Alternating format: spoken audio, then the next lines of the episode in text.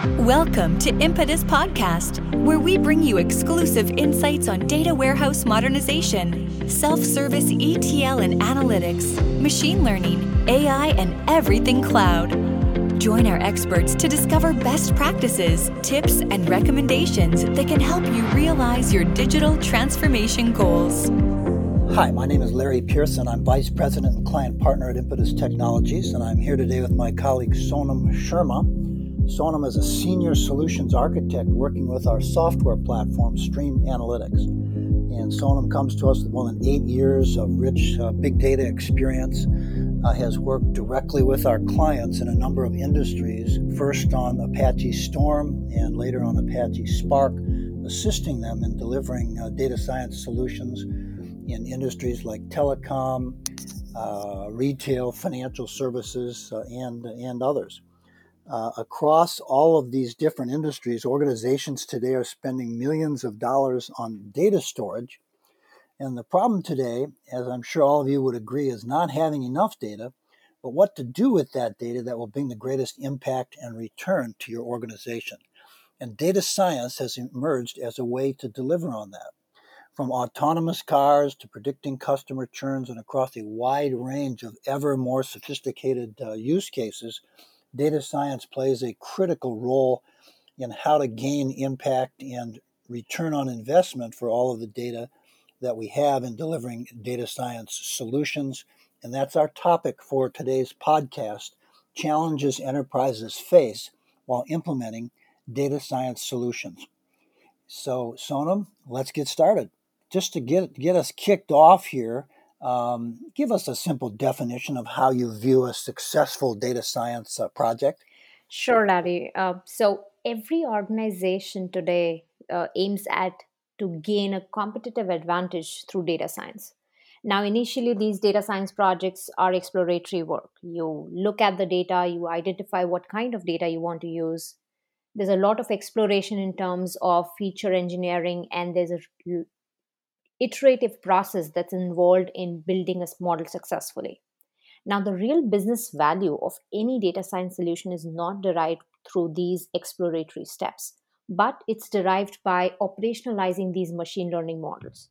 So, once the business can gain from the insights of that model, we would call that as a successful data science application. Excellent. And what do you think are some of the challenges businesses are facing today in, in getting that across the goal line?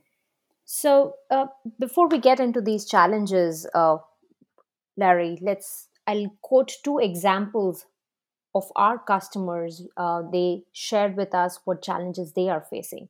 So, one of our customers, which is a large US bank, they shared that the biggest challenge their business team is facing is to be systematically monetize the data science team efforts.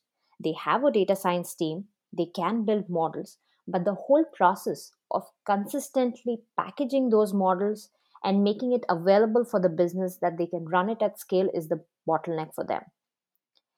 On the other hand, there's another customer, which is a large insurance company.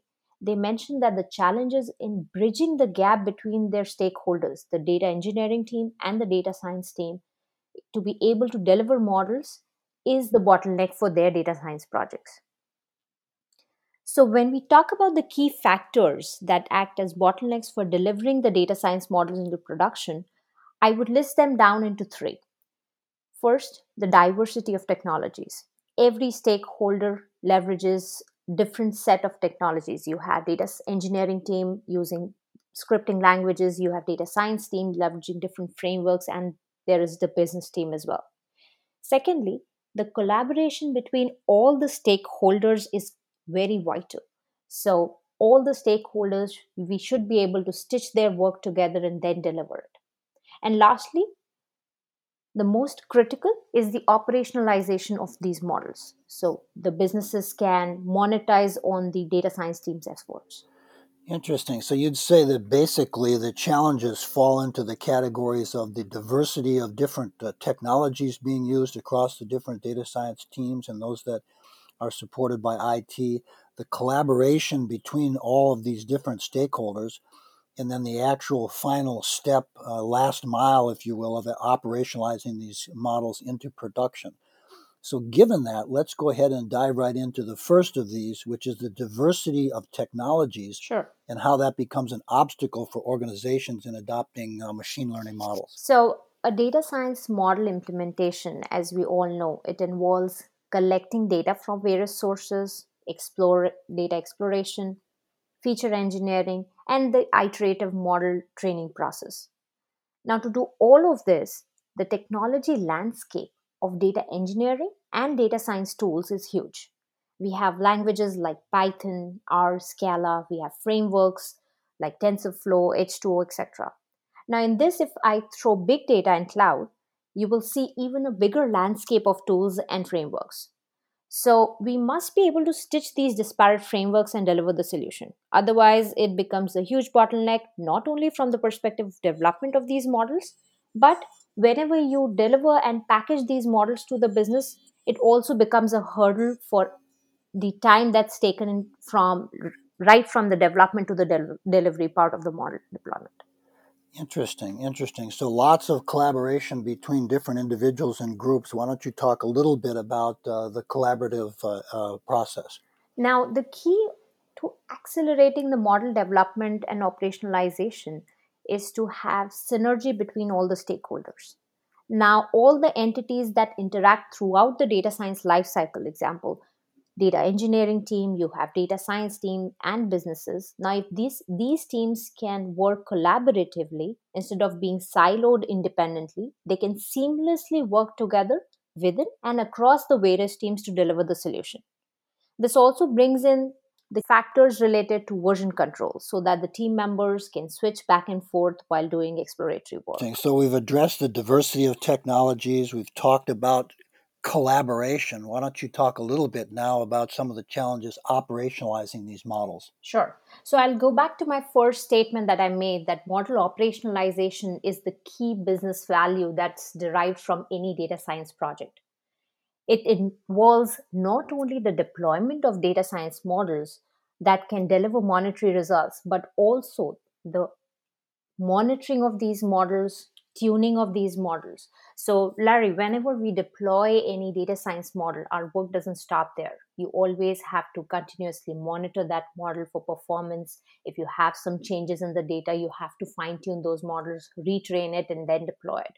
So, this whole cycle of model operation, operationalization is the key metric of success when it comes to a data science model to be able to deliver insights to business. Excellent. And Sonam, maybe now you could talk about some of your experiences in helping our clients uh, address these sure. challenges. So, our customers uh, can solve these challenges by using our data science platform, StreamAnalytix, as their de facto tool in their organization for all the data science applications they are building right now. So the challenges that we discussed today, uh, our data, our StreamAnalytix product team has incorporated that as a solution, which has made StreamAnalytix as a self-service, multi-language, and a collaborative data science platform. So our customers are now able to focus more on the results of the data science efforts than on the logistics of the process and getting into the complexities on disparate technologies, how to stitch the work together of different stakeholders, and so on. So it comes with features like a graphical interface to build your data ingestion and transformation flows, integration, integrated notebooks, model management features, version control, and the most critical step that we discussed today, the operationalization of models. It also comes with features that allows users to operationalize models on scale monitor them through the visual ID, and so on. Excellent. Thank you for these insights, Sonam. Uh, very, very interesting and helpful, I'm sure, to our listeners.